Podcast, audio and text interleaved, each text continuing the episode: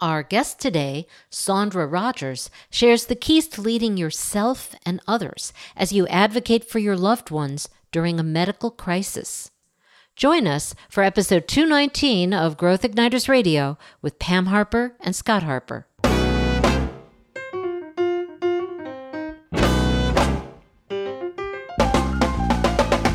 This episode is brought to you by Business Advancement Incorporated, enabling successful leaders and companies to accelerate to their next level of success. On the web at businessadvance.com. And now, here's Pam and Scott. Thanks, Chris, and welcome everyone. I'm Pam Harper, founding partner and CEO of Business Advancement Incorporated, and sitting right across from me, as always, is my business partner and husband, Scott Harper. Hi, everybody. It's great to have you with us. And as always, our purpose here is to spark new insights, inspiration, and immediately useful ideas to help visionary leaders accelerate themselves and, of course, their companies to their next level of game changing innovation, transformation, and growth. Now, Pam, one of the things that we've seen in the CEOs and other top leaders we call growth igniters is that they're whole people. Mm-hmm. They embrace their humanity in both their business and their personal lives. That's right. And one of the most human situations I can think of is advocating for loved ones during a medical crisis. Absolutely. It's hard. And no matter how sure of ourselves we feel in business, it, it's natural to feel extremely unsure of how to support our loved ones when they can't speak for themselves and we don't know what we don't know. Yes. Under these tough circumstances, we need to lead ourselves and others to think differently and act in new ways as we advocate on their behalf. That's why we're talking today with Saundra Rogers, a speaker, educator, and storyteller. She shares her experiences as the mother of a COVID 19 patient in desperate need of medical care during a peak in hospitalizations in 2020. She's on a mission to teach others to advocate for their loved ones during a medical crisis, and she's dedicated to being a voice for the voiceless. Saundra is a veteran teacher of English language learners. She graduated from Boston University School of Education and holds a master's in applied linguistics from Georgetown University. She's currently a doctoral candidate at Nova Southeastern University, where she studies educational leadership. You can read more about Saundra's background by going to growthignitersradio.com, episode 219, and scrolling down to her bio. Saundra, welcome to Growth Igniters Radio. Well, thank you for having me. Oh, we're so glad you could join us. And this is such an incredibly important topic. Before we get into talking about being an advocate for your loved one, let's talk a little bit about you. Now, you've said that you're on a mission to teach others how to advocate for their loved ones during a medical crisis. And that stuck with me. Why is this especially important to you?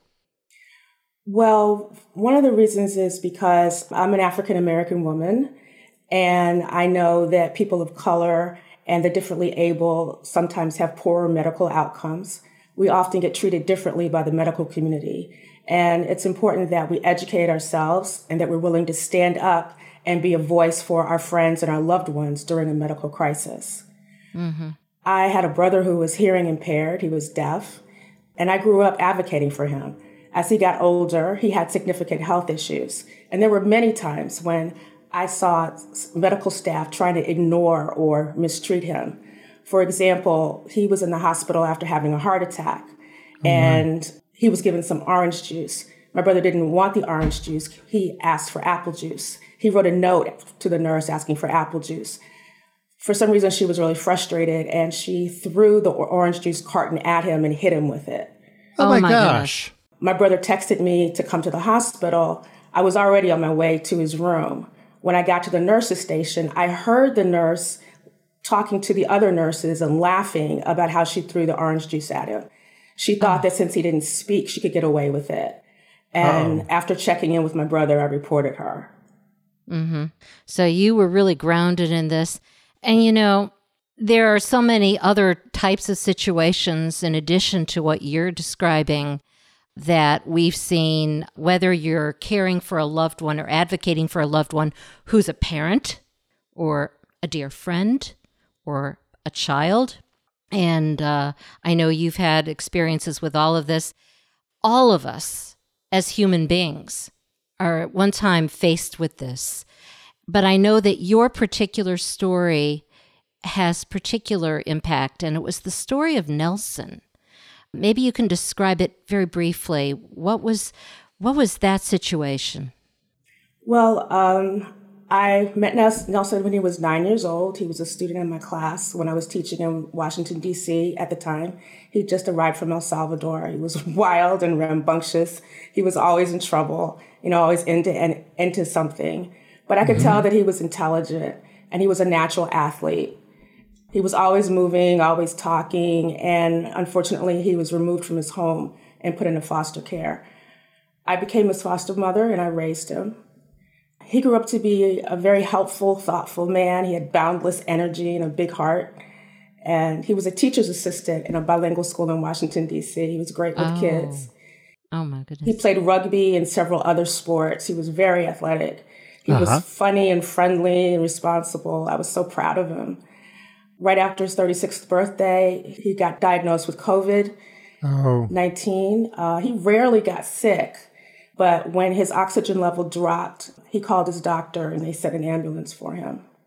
He called me while he was waiting for the EMTs, and I waited all uh-huh. night to hear from him. The next morning, I got a call from the hospital. They wanted me to pick him up. And I thought that was strange because mm-hmm. I knew he had an active case of COVID 19. At first, they wouldn't tell me his diagnosis when I insisted, they told me that he had COVID pneumonia and was in respiratory failure.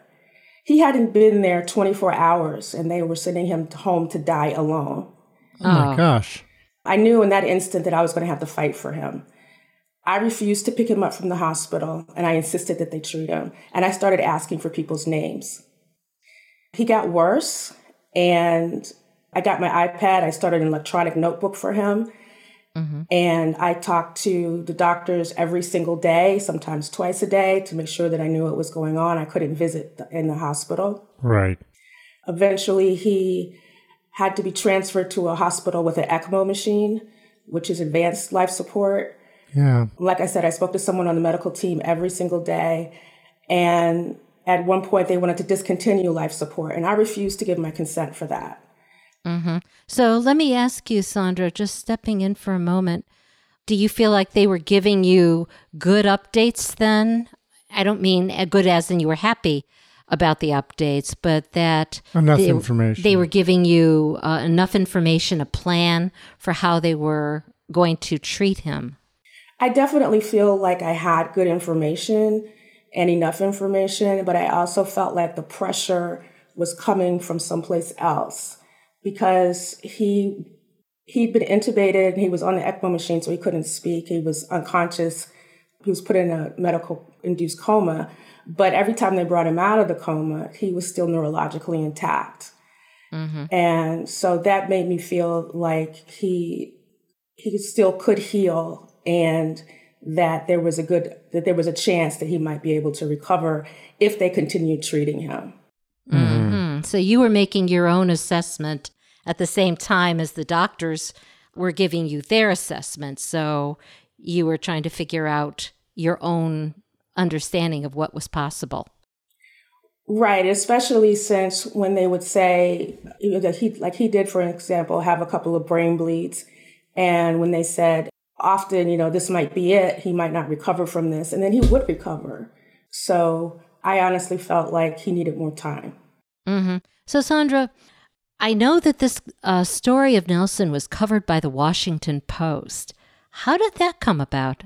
When I refused to give my consent, I realized that I was going to need to put pressure on the hospital, and that was going to take going to the media and getting a lawyer. But I didn't, I couldn't afford a lawyer. I tried on my own to get an attorney, and I couldn't get anyone to agree to go up against the hospital either they were uh, represented at the hospital or they were doing business with them or something. There was some kind of problem.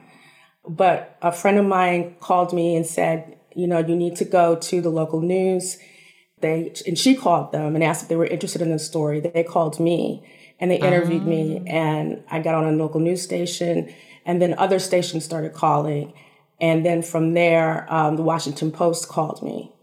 That's amazing.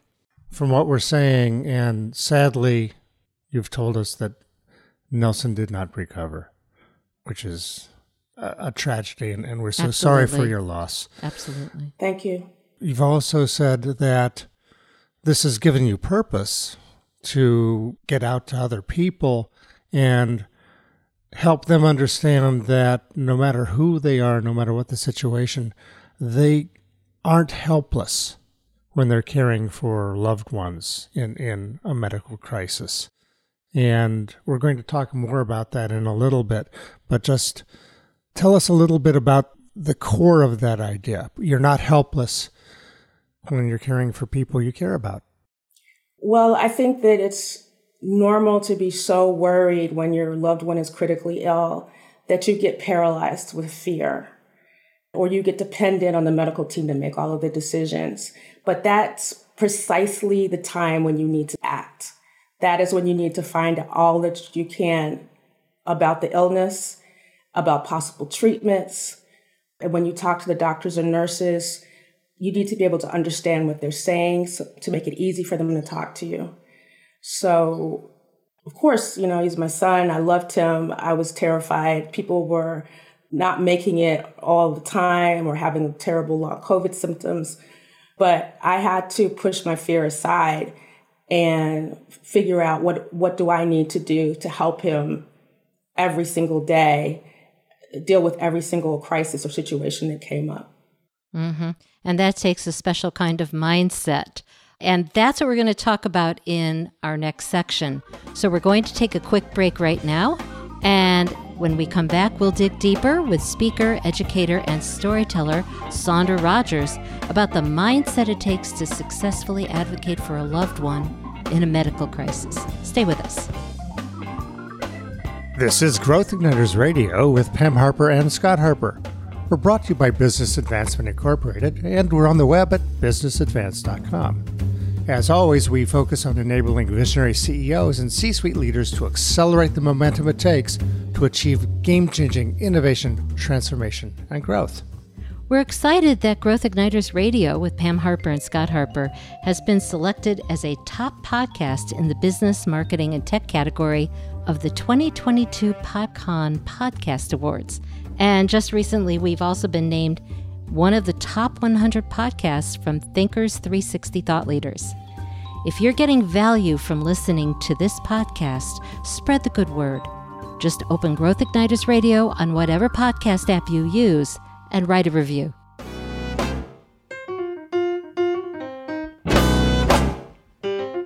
Welcome back to Growth Igniters Radio with Pam Harper, that's me, and Scott Harper. Today, Scott and I are speaking with Saundra Rogers, speaker, educator, and storyteller, about the mindset it takes to successfully advocate for a loved one in a medical crisis. Saundra, tell us how people can find out more about you and your keynote. Please contact me at Saundra at SaundraRogers.com. Saundra is spelled S A U N D R A. And I'm happy to answer any emails and any questions, deliver my keynote, and do workshops about medical advocacy. Okay. And you can also get a link by going to growthignitersradio.com, episode 219, and scrolling down to resources. In the first part of our conversation, the first segment, we were talking with Saundra about what drove her to become a healthcare advocate and the special mindset that it takes to make this happen. So let's dig deeper into the importance of developing an advocacy mindset. Because when you're helping a loved one through a medical crisis, no matter how bold you are under any other circumstance, it can be easy to lose that or to feel almost like you're a deer in the headlights. Yeah. Saundra, what do you think? Well, I am a born worrier. That's what I do. when the situation is good or bad, I worry about it. But when it's a crisis, especially a medical crisis, I have to push my worry aside and get into problem solving mode. For example, one of the last things that he said to me was that the hospital staff was treating him like he didn't speak English. Like I said, he was from El Salvador and it was, you know, he was Latino, but he was a balanced bilingual. He could speak and read and write in both languages. Mm-hmm. But he was very angry about the way that he was being treated in the hospital. I had to talk to the people on the medical team about treating him with respect. He also told me that he was being connected to an apparatus and told to lie still and not move for six hours. And no one told him what the machine was or what was going on. When I called the doctor about it, the doctor didn't know what I was talking about. And I insisted that he find out what machine he was attached to and call me back. The doctor was a little rude, which normally I do not stand for. Mm-hmm. But I had to put that aside, put my personal feelings aside, let it go, and get my question answered. So when he called me back, he told me that, you know, he was attached to a CPAP machine. And I said, well, there's no reason that he can't sit up or get water, is there? And he said, no. So he he wasn't being given good directions or given information. And I said, please have someone explain to him that it's a CPAP machine. He can sit up, he can move around. Because mm-hmm. lying still for six hours without being able to get water or anything oh. is, you know, that's, terrible. That's rough. Oh, yeah. Oh, yeah. So, Saundra, you, you mentioned that you had to put your irritation aside and, and, and so on. Uh, we know other people who have had to help take care of uh, loved ones, really capable executives. They're used to being in command in that situation, judgment just went right out the window. And as you said, people get frightened, they get upset, they get worried. You know, I'm not a medical expert. Yeah, they know right? what they're doing, know. blah, blah, blah. What does it take? How, how did you find it in yourself, and how can others find it in themselves to develop this mindset of advocacy and of agency? We can do what it takes to move things forward the best we can in spite of the obstacles? How do you develop that mindset? I think you have to, if it's really, really difficult for you to switch gears, then st- start with something small, uh-huh. like asking who's on the medical team. There's no reason for them not to tell you that. Finding out what kind of physicians are on the medical team. Who can you talk to every day about your loved one's progress? And I think that as you start asking questions that they might not mind answering, then you'll find your kind of hit your stride and find your way into asking more difficult questions. For example, when I wanted to find, when I wanted to know what medications he was on, I always asked that question. Mm-hmm. And the nurse I was told to speak to didn't want to tell me. And I had to figure out a way to get her to tell me. So I asked her, well, if your son was in the hospital with COVID 19 and respiratory failure, wouldn't you want to know his, what his medications he was on? She said, of course.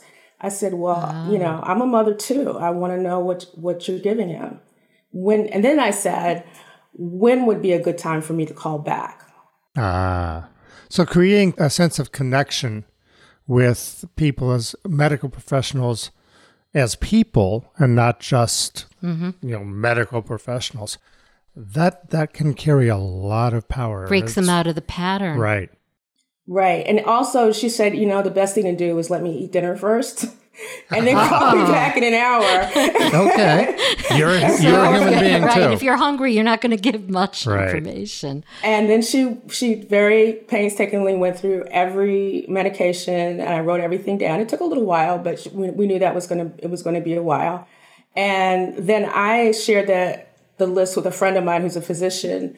And she said, you know, I do not, what I do not see is an antiviral medication that they're giving COVID patients.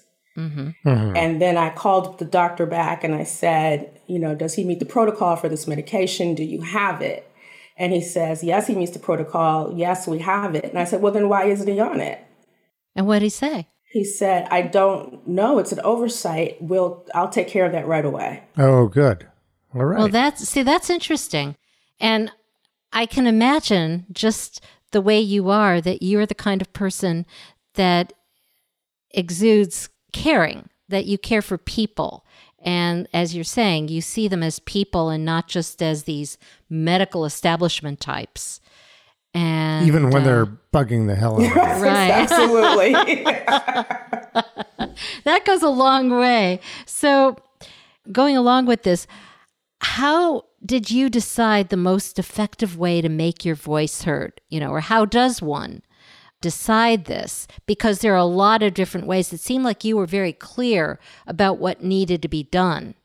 And not everybody knows what's possible in these kinds of situations.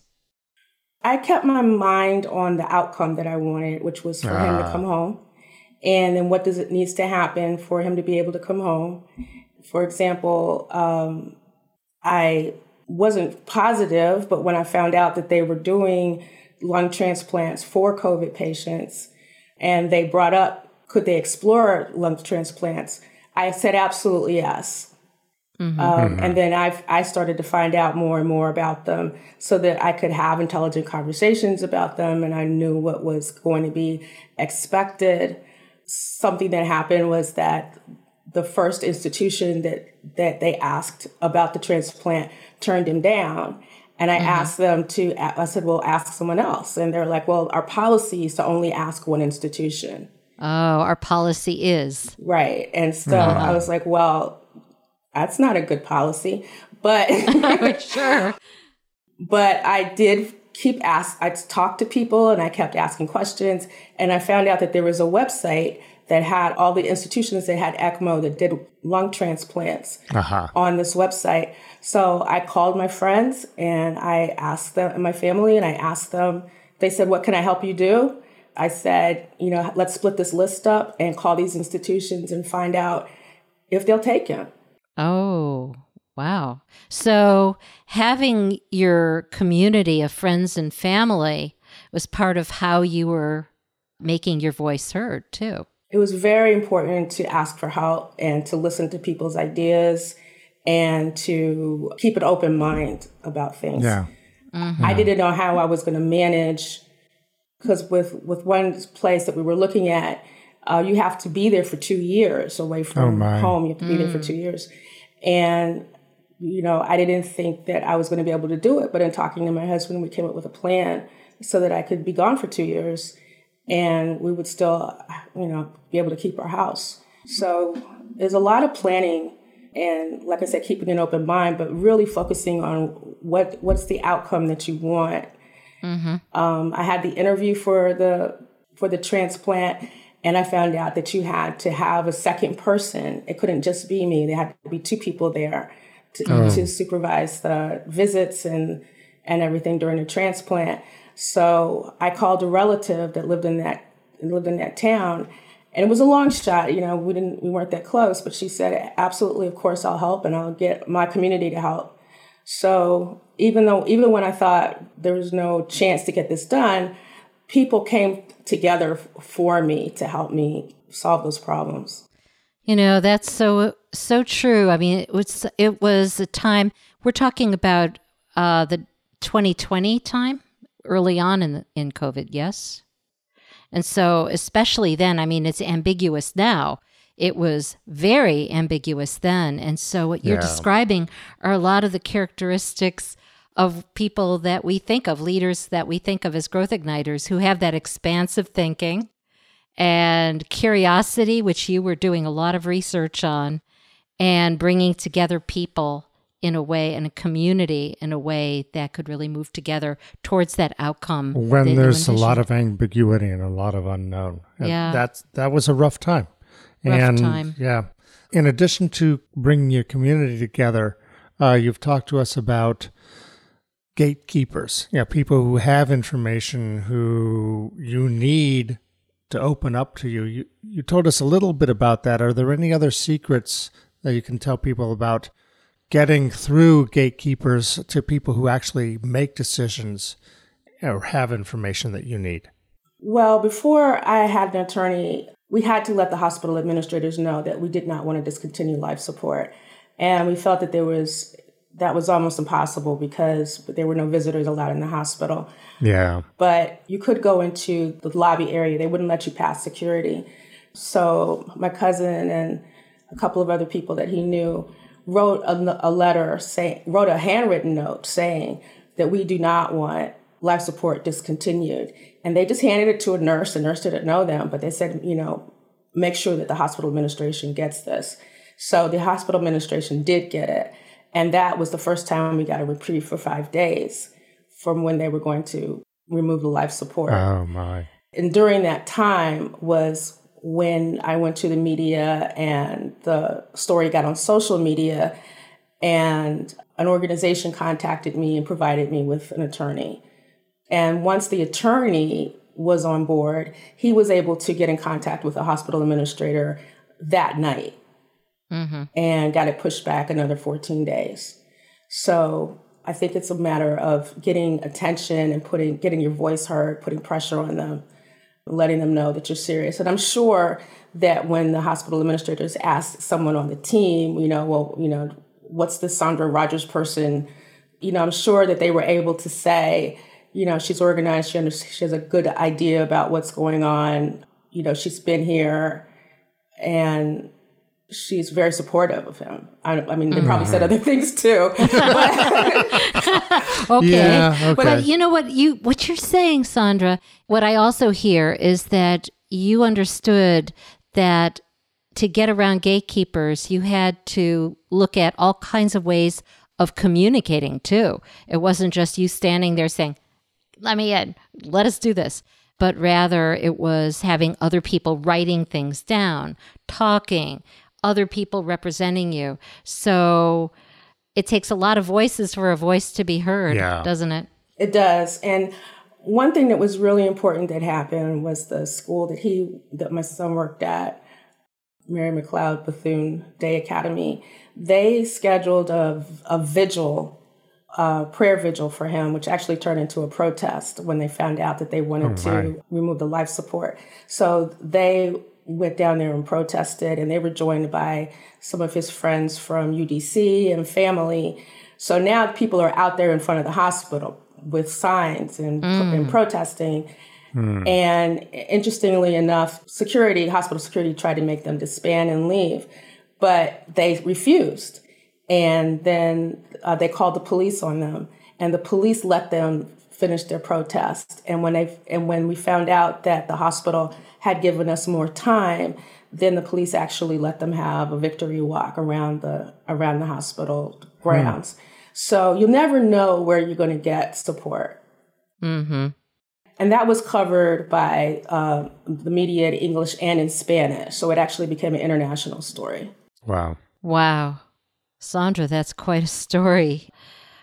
Our hearts go out to you because this was something that was incredible. And um, thank you for sharing this part of the story. We're going to take another quick break. And when we come back, Scott and I will speak more with speaker, educator, and storyteller Saundra Rogers about immediately useful ideas for advocating for your loved one in a medical crisis. Stay with us.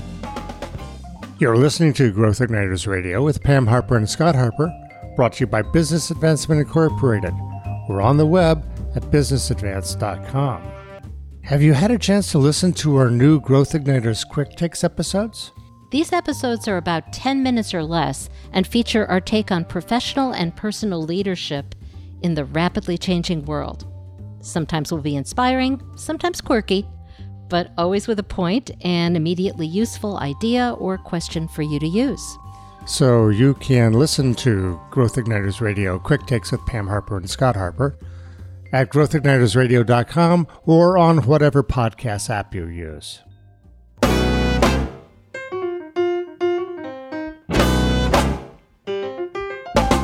Welcome back to Growth Igniters Radio with Pam Harper and Scott Harper. Over the last two segments, Scott and I have been speaking with speaker, educator, and storyteller Saundra Rogers about the mindset it takes to successfully advocate for a loved one in a medical crisis. Saundra, remind us how people can find out more about you and your keynote. Please contact me at saundra at saundrarogers.com. And I will get back to you, answer any of your questions about my keynote, giving workshops, and delivering my keynote speech. And we've heard Saundra speak, and she is compelling. It's profound. Profound. So we encourage you to reach out to her. You can also find out more information and links to this episode by going to growthignitersradio.com, episode 219, and scroll down to resources. So, Saundra, this is the part of our episode where we talk about immediately useful ideas. And in this case, it's about advocating for a loved one who's going through a medical crisis. Let's start with an immediately useful idea for deciding on the best person to communicate with a medical team, whether it's a family member, a personal friend, and you had a lot of people. So, how do you make these decisions? Well, I was the person that he chose before they intubated him. He asked, Who do you want to make your medical decisions? And he gave my name. But if you have to choose, I would suggest you choose the person in your family or a family friend, doesn't have to be a relative, that has the best communication skills, note taking mm. abilities, listening, and people skills. They need to be available to talk to the doctors and nurses and to report out to family members in a calm and organized way. Mm-hmm. That makes sense. I think that it's important to recognize that it isn't always the most apparent person. Like sometimes it may be a family member as opposed to yourself. Or, or a friend, or right. even a, another professional.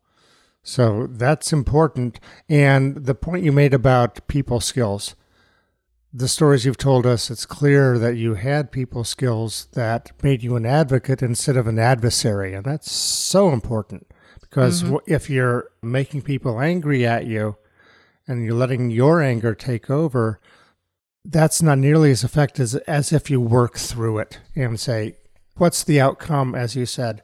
So important. Now, let's go to another immediately useful idea. How can you ensure that whoever is advocating for the, the person has the ability to make the decisions if the loved one eh, can't speak for themselves? Hmm. Well, I know that it's difficult, but it's best to have these conversations about what you want to happen in a crisis before the crisis happens. Yeah. Um, mm-hmm. Talk to your family, talk to your friends. Do you want heroic measures taken? It's a great idea to write down who you want to make your medical decisions and put it in a place where your loved ones can find it if you're hospitalized and you can't speak. If you do find yourself hospitalized, then ask for a pencil and paper in the hospital and write down how to get into your phone, how to get into your computer. Indicate who you want to make decisions for you. Um, share your medical history so that there are no surprises or mysteries to figure out. That that's such good advice, Saundra. I want to build on that, and uh, many of our listeners do know, but some may not know that it's possible to get an advanced medical directive. Absolutely. Who who is my medical power of attorney? Who can make decisions for me if I cannot? What, as you said, what measures do I want to take at end of life?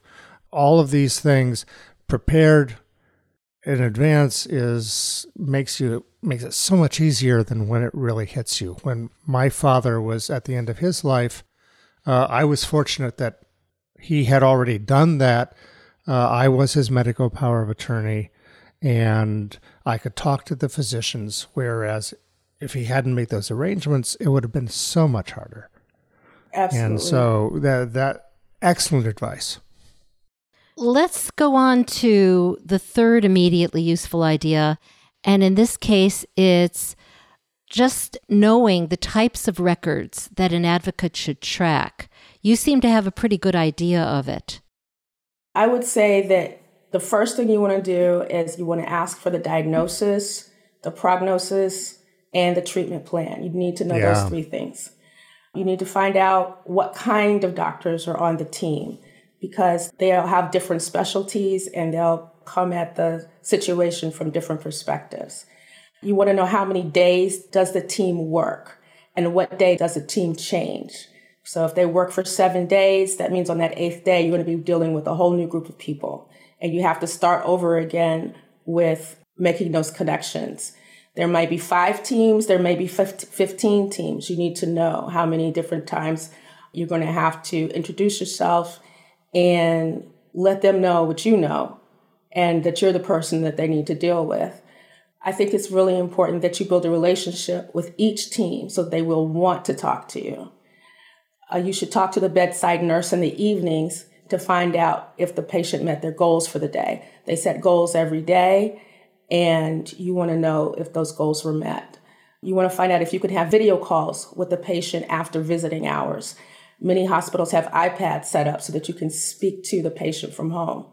Definitely want to ask for a list of medications and ask them to let you know when the medications change.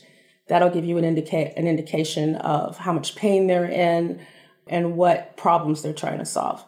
And any words that you don't know or phrases, write them down and look them up later so that when when you're talking to them, you're not asking them to teach you everything they learned in medical yeah. school on a telephone mm-hmm. call.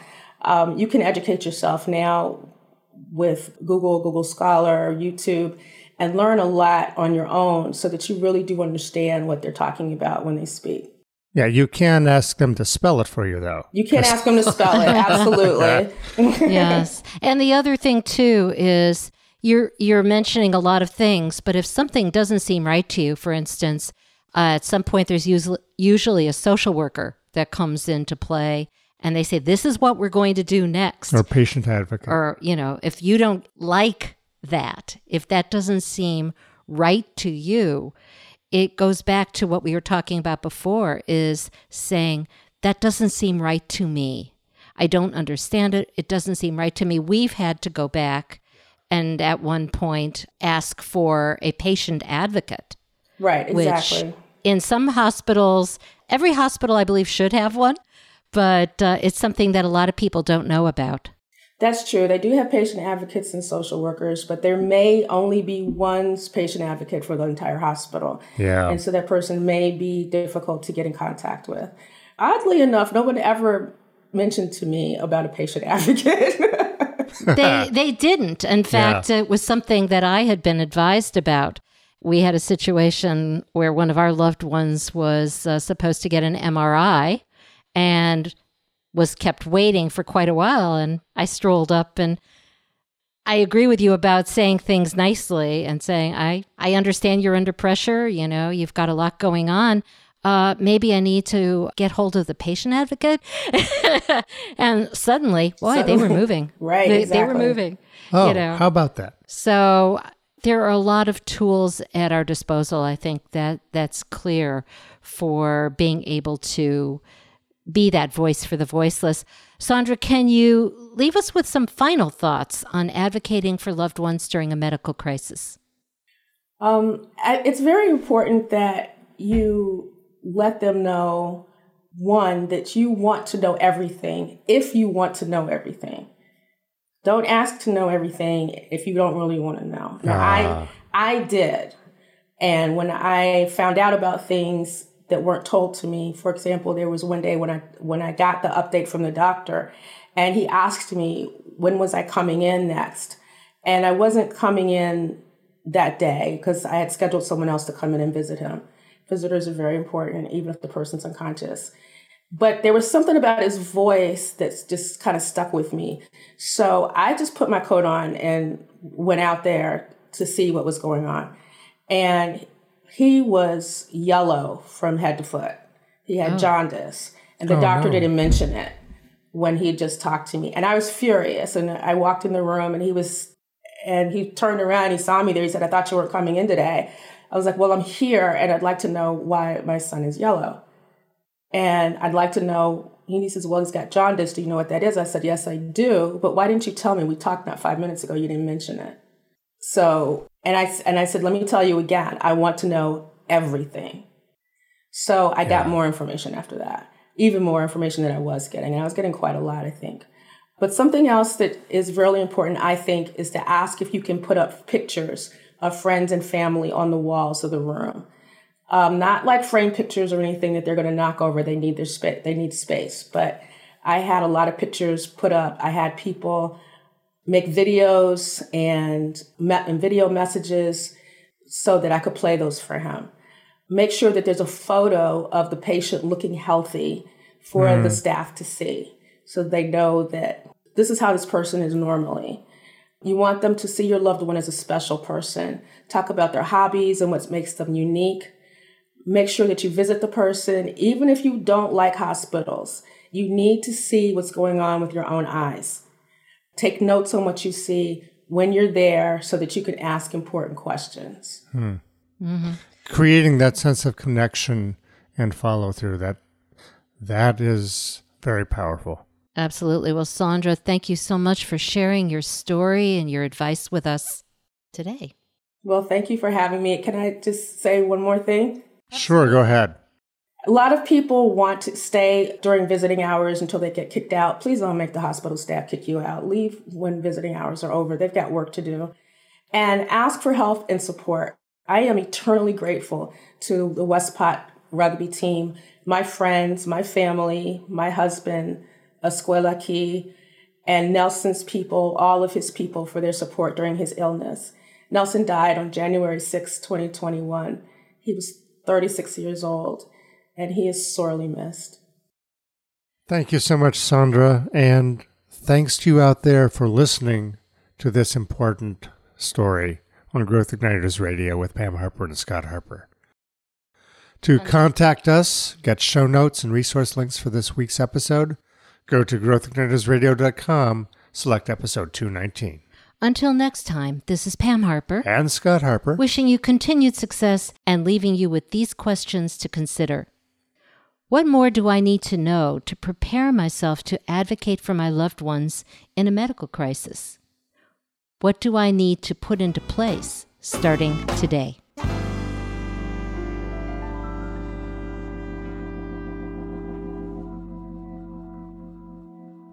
Growth Igniters and Growth Igniters Radio with Pam Harper and Scott Harper are registered service marks of Business Advancement Incorporated. All Growth Igniters Radio episodes are copyrighted productions of Business Advancement Incorporated, intended for the private use of our audience.